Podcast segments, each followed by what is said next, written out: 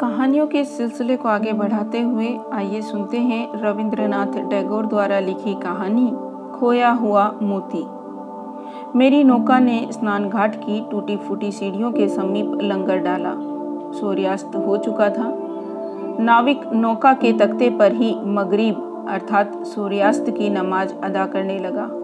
प्रत्येक सजदे के पश्चात उसकी काली छाया सिंदूरी आकाश के नीचे एक चमक के समान खिंच जाती। नदी के किनारे एक जीर्ण शीर्ण इमारत खड़ी थी, जिसका छज्जा इस प्रकार झुका हुआ था कि उसके गिर पड़ने की हर घड़ी भारी शंका रहती थी। उसके द्वारों और खिड़कियों के किवाड़ बहुत पुराने और ढीले हो चुके थे। चहु और शून्यता छाई हुई थी। उस शून्य वातावरण में सहसा एक मनुष्य की आवाज़ मेरे कानों में सुनाई पड़ी और मैं काँप उठा। आप कहाँ से आ रहे हैं? मैंने गर्दन घुमा कर देखा तो एक पीले, लंबे और वृद्ध मनुष्य की शक्ल दिखाई पड़ी, जिसकी हड्डियाँ निकली हुई थी। दुर्भाग्य के लक्षण सिर से पैर तक प्रकट हो रहे थे। वह मुझसे दो चार सीढ़ियाँ ऊपर खड़ा था। सिल्क का मैला कोट और नीचे एक मैली सी धोती बांधे हुए। उसका निर्बल शरीर, उतरा हुआ मुख और लड़खड़ाते हुए कदम बता रहे थे कि उस शुद्धा पीड़ित मनुष्य को शुद्ध वायु से अधिक भोजन की आवश्यकता है। मैं रांची से आ रहा हूँ। यह सुनकर वह मेरे बराबर उसी सीढ़ी पर आ बैठा और आपका काम व्यापार करता हूँ। काहे का? इमारती लकड़ी, रेशम और तिरफला का। आपका नाम क्या है? एक क्षण सोचने के बाद मैंने उसे अपना एक बनावटी नाम बता दिया, किंतु वह अब मुझे एक टक देख रहा था। परंतु आपका यहाँ आना कैसे हुआ? केवल मनोरंजन के लिए या वायु परिवर्तन के लिए? मैंने कहा, वायु परिवर्तन के लिए। यह भी खूब कही। मैं लगभग छह वर्ष से प्रतिदिन यहाँ की ताजी वायु पेट भर कर खा रहा हूँ और साथ ही पंद्रह ग्रेन कुनेन भी, परंतु अंतर कुछ नहीं हुआ। कोई लाभ दिखाई नहीं देता। किंतु रांची और यहाँ के जलवायु में तो पृथ्वी और आकाश का अंतर है। इसमें संदेह नहीं। किंतु आप यहाँ ठहरे किस स्थान पर हैं? क्या इसी मकान में? संभवतः उस व्यक्ति को संदेह हो गया था कि मुझे उसके गड़े हुए धन का कहीं से सुराग मिल गया है। और मैं उस स्थान पर ठहरने के लिए नहीं, बल्कि उसके गड़े हुए धन पर अपना अधिकार जमाने आया हूँ। मकान की भलाई बुराई के संबंध में एक शब्द तक कहे बिना उसने अपने उस मकान के स्वामी की पंद्रह साल पूर्व की एक कथा सुनानी आरंभ कर दी। उसकी गंजी खोपड़ी में गहरी और चमकदार काली आँखें मुझे कॉलरीज के पुराने नाविक का स्मरण करा रही थी। वह एक स्थानीय स्कूल में अध्यापक था। नाविक ने समाज से निवृत्त होकर रोटी बनानी आरंभ कर दी। सूर्यास्त होने के समय आकाश के सिंदूरी रंग पर अधिकार जमाने वाली अंधेरी में वह खंडर भवन एक विचित्र सा भयावह दृश्य प्रदर्शित कर रहा था। मेरे पास सीढ़ी पर बैठे हुए उस दुबले और लंबे स्कूल मास्टर ने कहा, मेरे इस गाँव में आने से लगभग दस साल पूर्व एक व्यक्ति फणिभूषण सहाय इस मकान में रहता था। उसका चाचा दुर्गा मोहन बिना अपने किसी उत्तराधिकारी के मर गया, जिसकी संपूर्ण संपत्ति और विस्तृत व्यापार का अकेला वही अधिकारी था। पाश्चात्य शिक्षा और नई सभ्यता का भूत फणिभूषण पर सवार था। कॉलेज में कई वर्षों तक शिक्षा प्राप्त कर चुका था। वह अंग्रेज़ों की भांति कोठी में जूता पहने फिरा करता था। यह कहने की आवश्यकता नहीं कि ये लोग उनके साथ कोई व्यापारिक रियायत देने के रवादार न थे। वे भली भांति जानते थे कि फणिभूषण आखिर को नए बंगाल की वायु में सांस ले रहे हैं। इसके अतिरिक्त एक और बला उसके सिर पर सवार थी, अर्थात उसकी पत्नी परम सुंदरी थी। यह सुंदर बला और पाश्चात्य शिक्षा दोनों उसके पीछे ऐसे पड़ी थी कि तोबा भली। खर्च सीमा से बाहर। तनिक शरीर गर्म हुआ और झट सरकारी डॉक्टर खटखट करते आ पहुँचे। विवाह संभवतः आपका भी हो चुका होगा। आपको भी वास्तव में यह अनुभव हो गया है कि स्त्री कठोर स्वभाव वाले पति को सर्वदा पसंद करती है। वह अभागा व्यक्ति जो अपनी पत्नी के प्रेम से वंचित हो। यह न समझ बैठे कि वह इस संपत्ति से मालामाल नहीं या सौंदर्य से वंचित है। विश्वास कीजिए, वह अपनी सीमा से अधिक कोमल प्रकृति और प्रेम के कारण इसी दुर्भाग्य में फंसा हुआ है। मैंने इस विषय में खूब सोचा है और इस तथ्य पर पहुँचा हूँ और यह है, भी ठीक। पूछिए क्यों? लीजिए इस प्रश्न का संक्षिप्त और विस्तृत उत्तर इस प्रकार है। यह तो आप अवश्य मानेंगे कि कोई भी व्यक्ति उस समय तक वास्तविक प्रसन्नता प्राप्त नहीं कर सकता जब तक कि उसे अपने जन्मजात विचार और स्वाभाविक योग्यताओं को प्रकट करने के लिए एक विस्तृत क्षेत्र प्राप्त न हो। हरिण को आपने देखा है। वह अपने सिंगों को वृक्ष से रगड़कर आनंद प्राप्त करता है। नर्म और नाजुक केले के खंभे से नहीं, सृष्टि के आरंभ से ही नारी जाति इस जंगली और कठोर स्वभाव पुरुष को जीतने के लिए विशेष ढंग सीखती चली आ रही है। यदि उसे पहले ही से आज्ञाकारी पति मिल जाए तो उसके वे आकर्षक हथकंडे, जो उसको माँ और दादियों से बपोती रूप में मिले हैं और लंबे समय से निरंतर चलते रहने के कारण सीमा से अधिक सत्य भी सिद्ध हुए हैं। न केवल बेकार रह जाते हैं, बल्कि स्त्री को भार स्वरूप मालूम होने लगते हैं। स्त्री अपने आकर्षक सौंदर्य के बल पर पुरुष का प्रेम और उसकी आज्ञाकारिता प्राप्त करना चाहती है, परंतु जो पति स्वयं ही उसके सौंदर्य के सामने झुक जाए, वह वास्तव में दुर्भाग्यशाली होता है और उससे अधिक उसकी पत्नी। वर्तमान सभ्यता ने ईश्वर प्रदत्त उपहार अर्थात पुरुष की कठोरता उससे छीन ली है। पुरुष ने अपनी निर्बलता से स्त्री के दाम्पत्य बंधन को बड़ी सीमा तक ढीला कर दिया है। मेरी इस कहानी का अभागा फणिभूषण भी इस नवीन सभ्यता की छलना से छला हुआ था और यही कारण था कि वह अपने व्यापार में सफल था और न गृहस्थ जीवन में ही सफल हो सका। यदि एक और वह अपने व्यापार से लाभ से बेखबर था तो दूसरी ओर अपनी पत्नी के पतित्व अधिकार से वंचित। फणिभूषण की पत्नी मणिमल्लिका को प्रेम और विलास सामग्री बेमांगे मिल दी थी। उसे सुंदर और बहुमूल्य साड़ियों के लिए अनुनय, विनय तो क्या पति से कहने की आवश्यकता न होती थी। सोने के आभूषणों के लिए उसे झुकना न पड़ता था। इसलिए उसके स्त्रियोचित स्वभाव को आज्ञा देने वाले स्वर का जीवन में कभी आभास न हुआ था। यही कारण था कि वह अपनी प्रेममयी भावनाओं में आवेश की स्थिति उत्पन्न न कर पाती थी।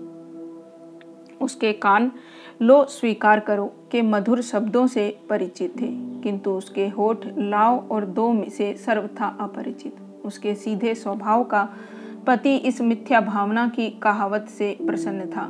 कि कर्म किए जाओ, फल की कामना मत करो।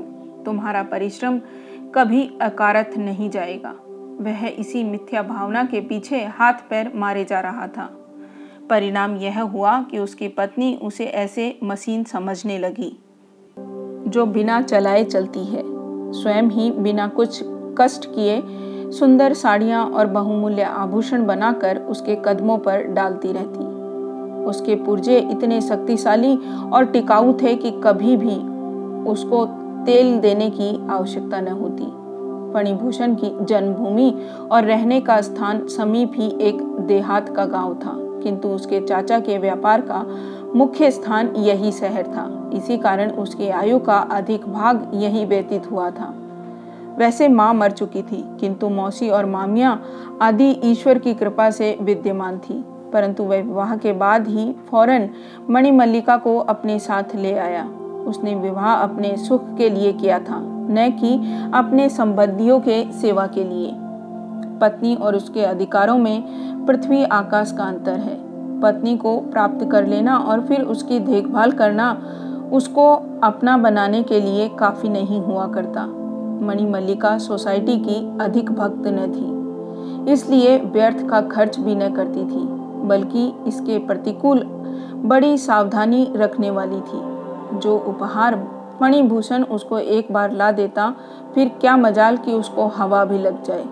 वह सावधानी से सब रख दिया जाता। कभी ऐसा नहीं देखा गया कि किसी पड़ोसन को उसने भोजन पर बुलाया हो। वह उपहार या भेंट लेने देने के पक्षों में भी न थी। सबसे अधिक आश्चर्य की बात यह थी कि 24 साल की आयु में भी मणिक मलिका चौदह वर्ष की सुंदर युवती दिखाई देती थी। ऐसा प्रतीत होता, मानो उसका रूप लावण्य केवल स्थायी ही नहीं, बल्कि चिरस्थायी रहने वाला है। मणिमलिका के पार्श्व में हृदय न था, बर्फ़ का टुकड़ा था, जिस पर प्रेम की तनिक भी तपन न पहुँचती थी। फिर वह पिघलता क्यों? और उसका यौवन ढलता किस प्रकार? जो वृक्ष पत्तों से लदा होता है, प्राय फल से वंचित रहता है। मणिमलिका का सौंदर्य भी फलहीन है था। वह संतानहीन थी। रख रखाव और व्यक्तिगत देखरेख करती भी तो क्या? उसका सारा ध्यान अपने आभूषणों पर ही केंद्रित था। संतान होती तो वसंत की मीठी मीठी धूप की बाती उसके बर्फ़ के हृदय को पिघलाती और वह निर्मल जल उसके दाम्पत्य जीवन के मुरझाए हुए वृक्ष को हरा कर देता। मणिमलिका गृहस्थ के कामकाज और परिश्रम से भी न कतराती थी। जो काम वह स्वयं कर सकती थी, उसका पारिश्रमिक देना उसे खलता था। दूसरों को कष्ट का न उसे ध्यान था और न नाते रिश्तेदारों की चिंता। उसको अपने काम से काम था। इस शांत जीवन के कारण वह स्वस्थ और सुखी थी। न कभी चिंता होती थी, न कोई कष्ट। प्राय पति इसे संतोष तो क्या सौभाग्य समझेंगे? क्योंकि जो पत्नी हर समय फरमाइशे लेकर पति की छाती पर चढ़ती रहे, वह सारे ग्रस्त के लिए एक रोग सिद्ध होती है। कम से कम मेरी तो यही सम्मति है कि सीमा से बढ़ा हुआ प्रेम पति के लिए और पत्नी के लिए भी संभवतः गौरव की बात हो। किंतु पति के लिए एक विपत्ति से कम सोचिए तो सही कि क्या पुरुष का यही काम रह गया है कि वह हर समय यही तोतला जोकता रहे? कि उसकी पत्नी उसे कितना चाहती है? मेरा तो यह दृष्टिकोण है कि गृहस्थ का जीवन उस समय अच्छा व्यतीत होता है जब पति अपना काम करे और पत्नी अपना सौंदर्य, पत्नी का और प्रेम यानी त्रिया चरित्र पुरुष की बुद्धि से परे की चीज़ है। किंतु स्त्री पुरुष के प्रेम के उतार चढ़ाव और उसके न्यूनाधिक अंतर को गंभीर दृष्टि से देखती रहती है। वह शब्दों के लहजे और छिपे हुए अर्थ को झट अलग कर लेती है। इसका कारण केवल यह है कि जीवन के व्यापार में स्त्री की पूंजी से लेकर केवल पुरुष का ही प्रेम रहता है। यही उसके जीवन का एकमात्र सहारा है। यदि वह पुरुष की रुचि के, वायु के प्रवाह को अपने जीवन नैया के वितान से स्पर्श करने में सफल हो जाए तो निस्वस्त नैया अभिप्राय के तट पर पहुँच जाती है। इसलिए प्रेम का कल्पना यंत्र पुरुष के हृदय में नहीं, स्त्री के हृदय में लगाया गया है। प्रकृति ने पुरुष और स्त्री की रुचि में स्पष्ट रूप से अंतर रखा है। किंतु पाश्चात्य सभ्यता इस स्त्री पुरुष के अंतर को मिटा देने पर तुली हुई है। स्त्री पुरुष बनी जा रही है और पुरुष स्त्री। स्त्री पुरुष के चरित्र तथा उसके कार्य क्षेत्र को अपने जीवन की पूंजी और पुरुष स्त्रियोचित चरित्र तथा नारी कर्म क्षेत्र को अपने जीवन का आनंद समझने लगे हैं। इसलिए यह कठिन हो गया है कि विवाह के समय कोई यह कह सके कि वधु स्त्री है या स्त्री नुमा स्त्री पुरुष। इसी प्रकार स्त्री अनुमान लगा सकती है कि जिसके पल्ले वह बंध रही है, वह पुरुष है या पुरुष नुमा स्त्री। इसलिए कि अंतर केवल हृदय का है, पर क्या जाने कि पुरुष का हृदय मर्दाना है या जनाना? मैं बहुत देर से आपको शुष्क बातें सुना रहा हूँ। परंतु किसी सीमा तक क्षमा के योग्य भी हूँ। मैं अपनों से दूर निर्वासित जीवन व्यतीत कर रहा हूँ। मेरी दशा उस तमाशा देखने वाले दर्शक के समान है, जो दूर से गृहस्थ जीवन का तमाशा देख रहा हो। और वह उसके गुणों से लाभ उठाकर केवल उसके लिए कुछ सोच सकता हो। इसलिए दाम्पत्य जीवन पर मेरे विचार अत्यंत गंभीर हैं। मैं अपने शिष्यों के सम्मुख तो वह विचार प्रकट कर नहीं सकता। इसी कारण आपके सामने प्रकट करके अपने हृदय को हल्का कर रहा हूँ। आप अवकाश के समय इन पर विचार करें। सारांश यह है कि यद्यपि गृहस्थ जीवन में प्रकट रूप में कोई कष्ट फणिभूषण को न था। समय पर भोजन मिल जाता, घर का प्रबंध सुचारू रूप से चल रहा था, किंतु फिर भी एक प्रकार की विकलता और अविश्वास उसके हृदय में समाया हुआ था। और वह नहीं समझ पाता था कि वह है क्या। उसकी दशा उस बच्चे के समान थी जो रो रहा है और नहीं जानता कि उसके हृदय में कोई इच्छा है या नहीं। अपनी जीवन संगनी के हृदय के स्नेह रिक्त स्थान को वह सुनहरे और मूल्यवान आभूषणों तथा इसी प्रकार के अन्य उपहारों से भर देना चाहता था।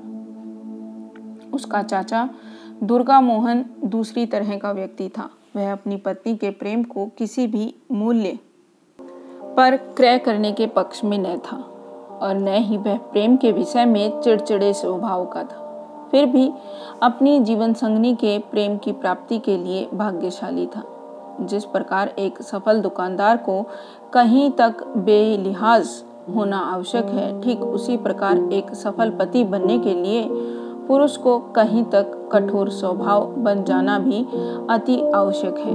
सानुरोध आपको भी यह सीख देता हूँ। ठीक उसी समय गीदड़ों की चीख पुकार जंगल में सुनाई दी। ऐसा ज्ञान होता था कि या तो वे उस स्कूल के प्राध्यापक के दाम्पत्य जीवन के मनोविज्ञान पर घिनौना परिहास कर रहे हैं या फणिभूषण की कहानी के प्रवाह को कुछ क्षणों के लिए उस चीख पुकार से रोक देना चाहते हैं। फिर भी बहुत जल्दी वह चीख पुकार रुक गई और पहले से भी गहन, अंधेरी और शून्यता वायुमंडल पर छा गई। किंतु स्कूल के अध्यापक ने पुनः कथा आरंभ की। सहसा फणिभूषण के बड़े व्यवसाय ने शिक्षाप्रद अवनति दृष्टिगोचर हुई। यह क्यों हुआ? इसका उत्तम मेरी बुद्धि में नहीं आता। संक्षिप्त में यह कि कुसमय से उसके लिए बाज़ार में साख रखना कठिन कर दिया। यदि किसी प्रकार कुछ दिनों के लिए वह एक बड़ी पूंजी प्राप्त करके मंडियों में फैला सकता तो संभव था कि बाज़ार से माल को न खरीदने के तूफ़ान से बच निकलता। किंतु इतनी बड़ी रकम का तुरंत प्रबंध खाला का घर न था। यदि स्थानीय साहूकारों से कर्ज माँगता तो अनेक प्रकार की अफवाहें फैल जाती। और उसकी साख को असहनीय हानि पहुँचती। यदि पत्र व्यवहार से भुगतान का ढंग करता तो रुक्का या पर्चे के बिना संभव न था, और इससे उसकी ख्याति को बहुत बड़ा आघात पहुँचने की संभावना थी। केवल एक युक्ति थी कि पत्नी के आभूषणों पर रुपया प्राप्त किया जाए, और यह विचार उसके हृदय में दृढ़ हो गया। फणिभूषण मणिमलिका के पास गया। परंतु वह ऐसा पति न था कि पत्नी से स्पष्ट और सबलता से कह सके। दुर्भाग्यवश उसे अपनी पत्नी से उतना घनिष्ठ प्रेम था जैसा कि उपन्यास के किसी नायक को नायिका से हो सकता है। सूर्य का आकर्षण पृथ्वी पर बहुत अधिक है, किंतु अधिक प्रभावशाली नहीं। यही दशा फणिभूषण के प्रेम की भी थी। उस प्रेम का मणिमलिका के हृदय पर कोई प्रभाव न था, किंतु मरता क्या न करता। आर्थिक कठिनाई की चर्चा, प्रोनोट कर्जे का कागज़, बाज़ार के उतार चढ़ाव की दशा, इन सब बातों को कंपित और अस्वाभाविक स्वर में फणिभूषण ने अपनी पत्नी को बताया। झूठे मान, असत्य विचार और भावावेश में साधारण सी समस्या जटिल बन गई। अस्पष्ट शब्दों में विषय की गंभीरता बताकर डरते डरते अभागे फणिभूषण ने कहा, तुम्हारे आभूषण? मणिमलिका ने, न हाँ कही और न, ना। और न उसके मुख से कुछ ज्ञात होता था। उस पर गहरा मौन छाया हुआ था। फणिभूषण के हृदय को गहरा आघात पहुँचा, किंतु उसने प्रकट न होने दिया। उसमें पुरुषों का सा वह साहस न था। कि प्रत्येक वस्तु का वह प्रतिदिन निरीक्षण करता। उसके इनकार पर उसने किसी प्रकार की चिंता प्रदर्शित न की। वह ऐसे विचारों का व्यक्ति था कि प्रेम के जगत में शक्ति और आधिक्य से काम नहीं चल सकता। पत्नी की स्वीकृति के बिना वह आभूषणों को छूना भी पाप समझता था। इसलिए निराश होकर रुपए की प्राप्ति के लिए युक्तियाँ सोचकर कलकत्ता चला गया। पत्नी अपने पति को प्राय जानती है, उसकी नस से परिचित होती है। पर पति अपनी पत्नी के चारित्र्य का इतना गंभीर अध्ययन नहीं कर सकता। यदि पत्नी कुछ गंभीर व्यक्ति हो या पत्नी के चरित्र के कुछ भाग उसके तीक्ष्ण दृष्टि से बचाकर जान लेता है, संभवतः यह सत्य है कि मणिमल्लिका ने फणिभूषण को अच्छी तरह न समझा। एक पाश्चात्य व्यक्ति का व्यक्तित्व मूर्ख स्त्री के अंधविश्वास जैसे जीवन और उसकी समझबूझ से प्राय ऊँचा होता है। वह स्वयं स्त्री की भांति एक रोमांचकारी व्यक्तित्व बनकर रह जाता है और इसी कारण पुरुष की उन दशाओं में से किसी भी फणिभूषण को पूरी तरह सम्मिलित नहीं किया जा सकता। मूर्ख अंधा जंगली। मणिमल्लिका ने अपने बड़े सलाहकार मधुसूदन को बुलाया। वह दूर के रिश्ते से चचेरा भाई था और फणिभूषण के व्यापार में एक आसामी की देखरेख कर रहा था। योग्यता के कारण नहीं, बल्कि रिश्तेदारी के ज़ोर पर वह उस आसामी पर अधिकार जमाए हुए था। काम की चतुराई के कारण नहीं, बल्कि रिश्तेदारी की धौस में हर माह वेतन भी अधिक रकम से उड़ाता था। मणिमल्लिका ने सारी राम कहानी उसके सामने वर्णन की और अंत में पूछा, क्या करूँ? नेक सलाह दो। मधु ने बुद्धिमता और दूरदर्शिता के ढंग से सिर हिलाकर कहा, मेरा माथा ठनकता है, इस मामले में कुशल दिखाई नहीं देती। सांसारिक बुद्धिहीन व्यक्तियों को हर कार्य में संदेह ही दिखाई देता है। उनको किसी काम में कुशल नहीं दिखाई देती। फणिभूषण को रुपए तो मिलने से रहा। अंत में तुम्हें आभूषणों से भी हाथ धोने पड़ेंगे। सांसारिक समस्याओं और पुरुष तथा नारी के संबंध में जो मणिमल्लिका ने अपने व्यक्तिगत विचार थे, उनके प्रकाश में मधु के निकले हुए परिणाम का प्रथम भाग संभावित और दूसरा सत्य मालूम होता था। विश्वास उसके हृदय से जाता रहा था। संतान उसके थी ही नहीं। बाकी रहा पति, वह किसी गिनती में ही न था। अतः उसका संपूर्ण ध्यान अपने आभूषणों पर केंद्रित था। इन्हीं से उसके हृदय की प्रसन्नता थी, ये ही उसको संतान के समान प्रिय थे। संतान को माँ से छीन लिया जाए, फिर देखिए ममता की क्या दशा होती है। यही दशा मणिमल्लिका की थी। उसका एक विचार था कि उसके आभूषण पति के मंसूबों की भेंट हो जाएँगे। फिर मुझे क्या करना चाहिए? अभी मैके चली जाओ। सारे आभूषण वहाँ छोड़ आओ, चालाक मधु ने कहा। इस प्रकार उसकी हांडी को भी बघार लगता है। यदि सारे नहीं तो कुछ आभूषण मधु को अपने हत्थे चढ़ने की भी आशा थी। मणिमल्लिका उसी समय सहमत हो गई। बढ़ते हुए अंधकार से स्कूल के अध्यापक पर भी गंभीरता छा गई थी। किंतु कुछ क्षणों के पश्चात उसने फिर वर्णन आरंभ किया। छुटपुटे के समय, जबकि सावन की घटाएँ आकाश पर डेरा जमाए हुए थी, वर्षा मूसलाधार हो रही थी। एक नौका ने रेतीली सीढ़ियों पर लंगर डाला। दूसरे दिन प्रातः घटाटोप अंधेरे में मणिमल्लिका आई और एक मोटी चादर से सिर से पाँव तक लिपटी हुई नौका पर सवार हो गई। मधु जो रात से उसकी नौका में सोया हुआ था, उसकी आहट से जाग गया। आभूषणों की संदूकची मुझे दे दो, ताकि सुरक्षित रख लूँ। अभी ठहरो, जल्दी क्या है? चलो तो सही, आगे देखा जाएगा। नौका का लंगर उठा, और वह फुकारती हुई नदी की लहरों से जूझने लगी। मणिमल्लिका ने सारे आभूषण एक एक करके पहन लिए थे। संदूक में बंद करके ले जाना असुरक्षित मालूम होता था। मधु हक्का बक्का रह गया। जब उसने देखा कि मणि के पास संदूकची नहीं है, उसको इसकी कल्पना भी न थी कि उसके आभूषणों को अपने प्राणों से भी लगा रखा है। चाहे मणि मल्लिका ने फणिभूषण को न समझा था, किंतु मधु के चरित्र का एक बहुत ही ठीक अंदाज़ा लगाया था। जाने से पहले मधु ने फणिभूषण के एक विश्वासी मुनीम को लिख भेजा था कि मैं मणिमणिका के साथ उसके मैके पहुँचाने जा रहा हूँ। यह मुनीम दुनिया का अनुभवी और बड़ी आयु का था और फणिभूषण के पिता के समय से ही उसके साथ था। उसको मणिमल्लिका के जाने से बहुत चिंता और संदेह हुआ। उसने अपने मालिक को फ़ौरन लिखा। वफादारी और खैर ख्वाही से उसे प्रेरणा दी और अपने पत्र में अपने मालिक को खूब खरी खरी सुनाई। पति की लाज और दूरदर्शिता दोनों का यह अर्थ नहीं है कि पत्नी को इस प्रकार स्वतंत्र छोड़ दिया जाए। मणिमल्लिका के हृदय के संदेह को फणिभूषण समझ गया। उसे अत्यंत दुख हुआ। वह इस संबंध में एक शब्द भी शिकायत का जबान पर न लाया। अपमान और कष्ट सहे किंतु उसने मणिमल्लिका पर कोई दबाव डालना उचित न समझा। किंतु फिर भी इतना अविश्वास वर्षों से वह मेरे एकांत की और सांसारिक साथी रही है। आश्चर्य है, उसने मुझे तनिक भी न समझा। इस मौके पर कोई और होता तो क्रोधावेश में न जाने क्या कर बैठता। किंतु फणिभूषण मौन था और दुख प्रकट करके मणिमणिका को दुखित करना उचित न समझता था। पुरुष को चाहिए कि वह दावानल की भांति जरा जरा सी बात पर भड़क जाए। जिस प्रकार स्त्री सावन के बादलों की भांति बात बात पर आंसुओं की झड़ी लगा देती है, किंतु अब वह पहले से दिन कहा।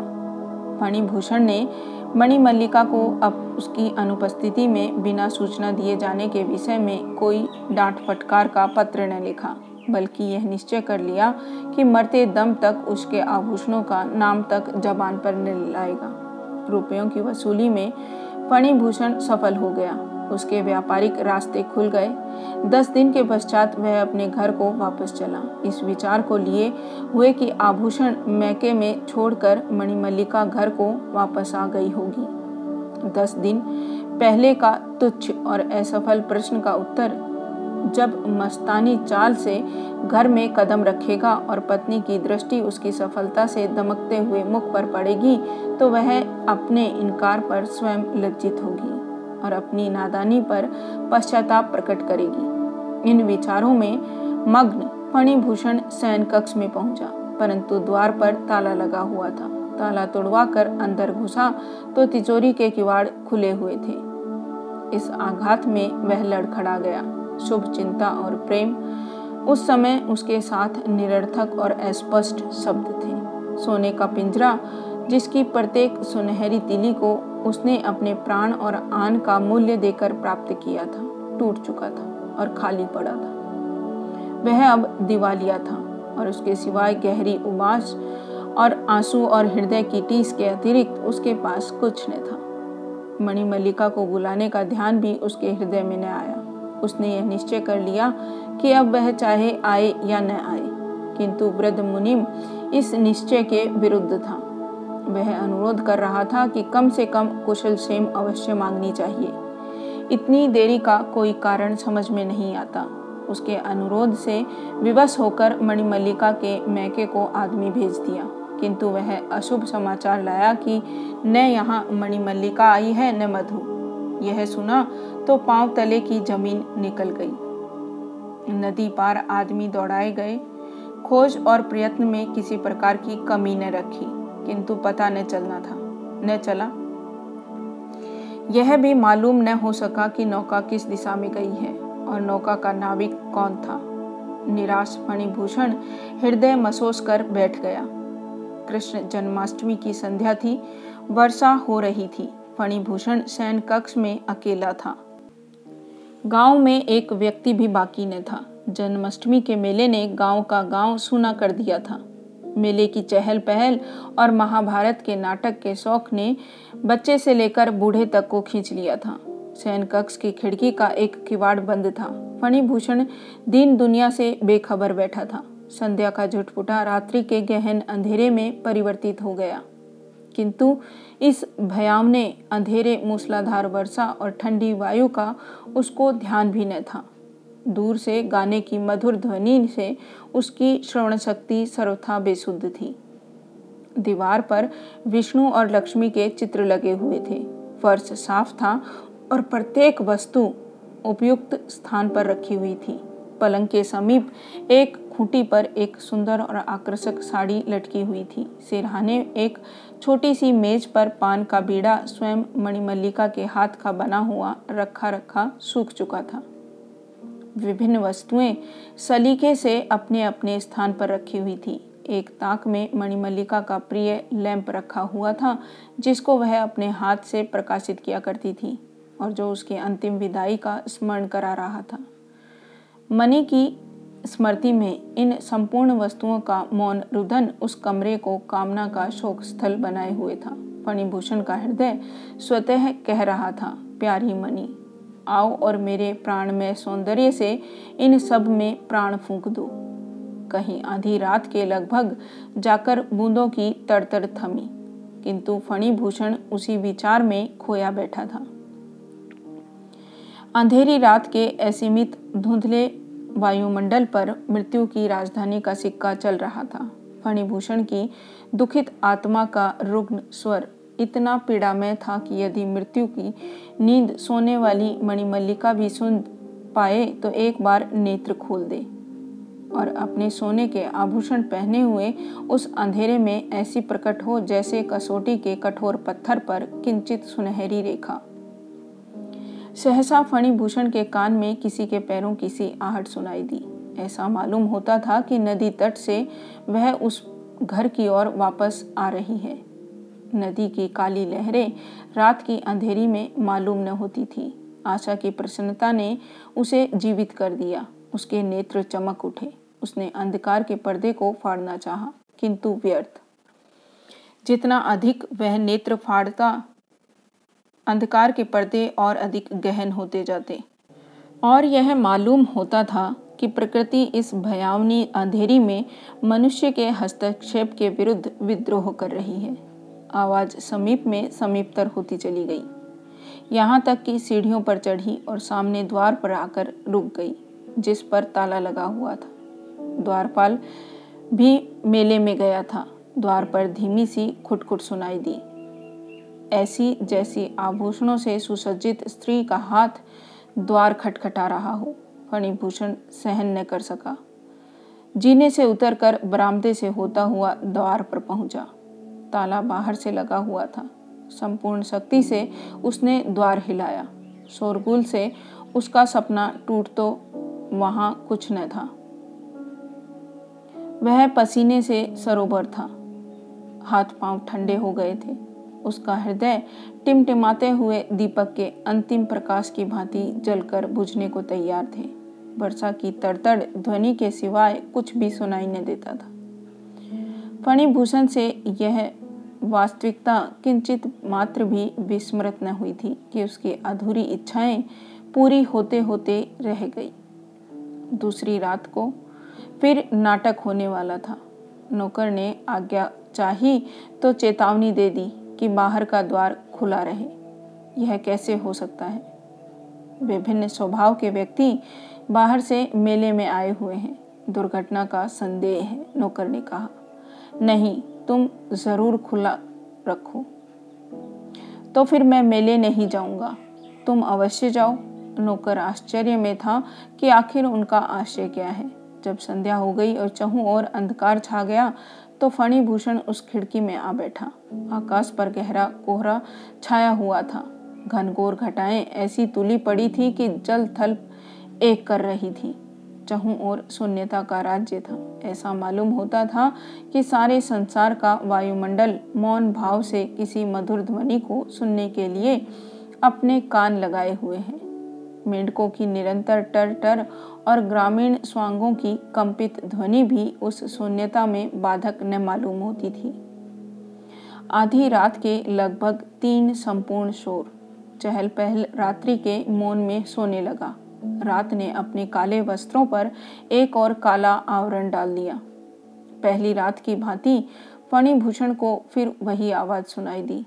उसने नदी की ओर दृष्टि उठाकर भी न देखा। ईश्वर न करे कि कोई अनधिकार, चेष्टा द्वारा समय से पूर्व उसकी आकांक्षाओं का खून कर दे। वह मूर्तिवत बैठा रहा, जैसे किसी ने लकड़ी की प्रतिमा को बनाकर सुरेश से कुर्सी से चिपका रखा हो। पंजों की आहट सुनसान घाट की सीढ़ियों की ओर से आकर मुख्य द्वार में प्रविष्ट हुई। चक्कर वाले जाने की सीढ़ियों पर चढ़कर अंदर के कमरे की ओर बढ़ी। लहरों की प्रतिस्पर्धा में अपने नौका को देखा होगा। इसी प्रकार फणिभूषण का हृदय बल्लियों उछलने लगा। वह आवाज़ बरामदे से होती हुई सहन कक्ष की ओर आई और ठीक द्वार पर आकर ठहर गई। अब केवल द्वार प्रवेश करना शेष था। फणिभूषण की आकांक्षाएँ मचल उठी। संतोष का आंचल हाथ से जाता रहा। वह सहसा कुर्सी से उछल पड़ा। एक दुख भरी चीख मनी उसके मुख से निकला। किंतु दुख है कि उसके पश्चात मेंढकों की आवाज़ और वर्षा की बड़ी बड़ी बूंदों की तड़तड़ के सिवा और कुछ न था। दूसरे दिन मेला छटने लगा। दुकानें आरंभ हो गई। दर्शक अपने अपने घरों को वापस जाने लगे। मेले की शोभा समाप्त हो गई। फणिभूषण ने दिन में व्रत रखा और सब नौकरों को आज्ञा दे दी कि आज रात को कोई भी व्यक्ति न रहे। नौकरों का विचार था कि विचार था कि हमारे मालिक आज किसी विशेष मंत्र का जाप करेंगे। संध्या समय जब कहीं भी आकाश की टुकड़ियों पर बादल न थे, वर्षा से धुले हुए वायुमंडल से सितारे चमकने लगे थे पूर्णिमा का चाँद निकला हुआ था। वायु भी मंद मंद बह रही थी। मेले से लौटे हुए दर्शक अपनी थकान उतार रहे थे। वे बेसुध हुए सो रहे थे और नदी पर कोई नौका दिखाई न देती थी। फणिभूषण उसी खिड़की में आ बैठा और तकिए से सिर लगाकर आकाश की ओर ध्यान से देखने लगा। उसको उस समय, वह समय याद आया जब वह कॉलेज में शिक्षा प्राप्त कर रहा था। संध्या समय चौक में लेटकर उसकी भुजा पर सिर रखकर झिलमिलाते हुए सितारों को देखकर मणिमल्लिका की सुंदर कल्पना में खो जाया करता था। उन दिनों कुछ समय का बिछोह मिलन की आशाओं को अपने आंचल में लिए हुए बहुत ही प्रिय मालूम हुआ करता था, परंतु वह सब कुछ अब स्वप्न मालूम होता था।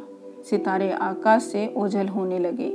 अंधकार ने दाएँ, बाएँ और नीचे ऊपर सब ओर से पर्दे डालने आरंभ कर दिए और ये पर्दे आँख की पलकों की भांति परस्पर मिल गए। संसार स्वप्नमय हो गया। किंतु आज फणिभूषण पर एक विशेष प्रकार का प्रभाव सा था।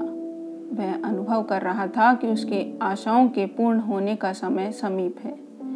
पिछली रातों की भांति किसी के पाँव के आहट फिर स्नान घाट की सीढ़ियों पर चढ़ने लगी। फणिभूषण ने आँखें बंद कर ली और विचारों में निमग्न हो गया। पाँव की आहट मुख्य द्वार से प्रविष्ट होकर संपूर्ण मकान में होती हुई सैन कक्ष के द्वार पर आकर विलीन हो गई। फणिभूषण का संपूर्ण शरीर कांपने लगा, परंतु वह दृढ़ निश्चय कर चुका था कि अंत तक आँखें न खोलेगा।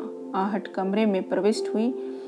खूंटी पर की साड़ी, ताक के लैंप, खुले हुए पानदान और अन्य वस्तुओं के पास थोड़ी थोड़ी देर ठहरी और अंत में फणिभूषण की कुर्सी की ओर बढ़ी। अब फणिभूषण ने आँखें खोल दी। धीमी धीमी चांदनी खिड़की से आ रही थी। उसकी दृष्टि के सामने एक ढांचा, एक हड्डियों का पंजर खड़ा था।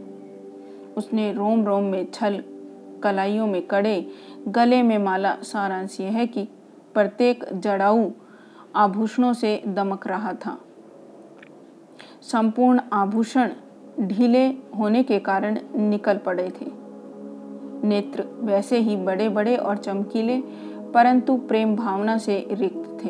अठारह वर्ष पूर्व विवाह की रात को सहनाइयों के मधुर स्वरों में इन्हीं मोहिनी आँखों से मणिमल्लिका ने फणिभूषण को पहली बार देखा था। आज वही आँखें वर्षा की भीगी चांदनी में उसके मुख पर जमी हुई थी।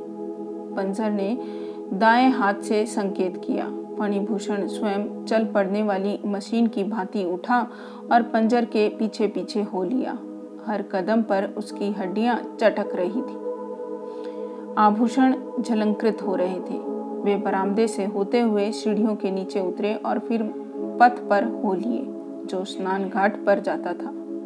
अंधेरे में जुगनू कभी कभी चमक उठते थे। मध्यम धीमी चांदनी वृक्षों के गहन पत्तों में से निकलने के लिए प्रयत्नशील थी। वे दोनों नदी के तट पर पहुँचे। पंजर ने सीढ़ियों से नीचे उतरना आरंभ किया। जल पर चांदनी का प्रतिबिंब नदी की लहरों से क्रीड़ा कर रहा था। पंजर नदी में कूद पड़ा। उसके पीछे फणिभूषण का पाँव भी नदी में गया। उसकी स्वप्न की छलना टूटी तो वहाँ कोई न था। केवल वृक्षों की एक पंक्ति चौकीदारी कर रही थी। अब फणिभूषण के संपूर्ण शरीर पर कंपन छाया हुआ था।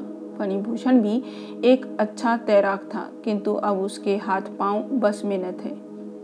दूसरे ही क्षण वह नदी के अथाह जल की तह में जा चुका था। इस दर्द से भरे हुए अंत पर स्कूल के अध्यापक ने कक्षा को समाप्त किया। उसकी समाप्ति पर हमें फिर एक बार शून्य वायुमंडल का अनुभव हुआ। मैं भी मौन था। अंधेरे में मेरे मुख्य विचारों का अध्ययन वह न कर सकता था। क्या आप इसको कहानी कहते हैं? उसने संदेह की मुद्रा में पूछा। नहीं, मैं तो इसे सत्य नहीं समझता। प्रथम तो इसका कारण है कि मेरी प्रकृति उपन्यास और कहानी लेखन से ऊँची है। और दूसरा कारण यह है कि मैं ही फणिभूषण हूँ। मैंने बात को काट कर कहा, स्कूल का अध्यापक अधिक व्याकुल नहीं था। किंतु आपकी पत्नी का नाम? उसने पूछा, नर्मदा काली।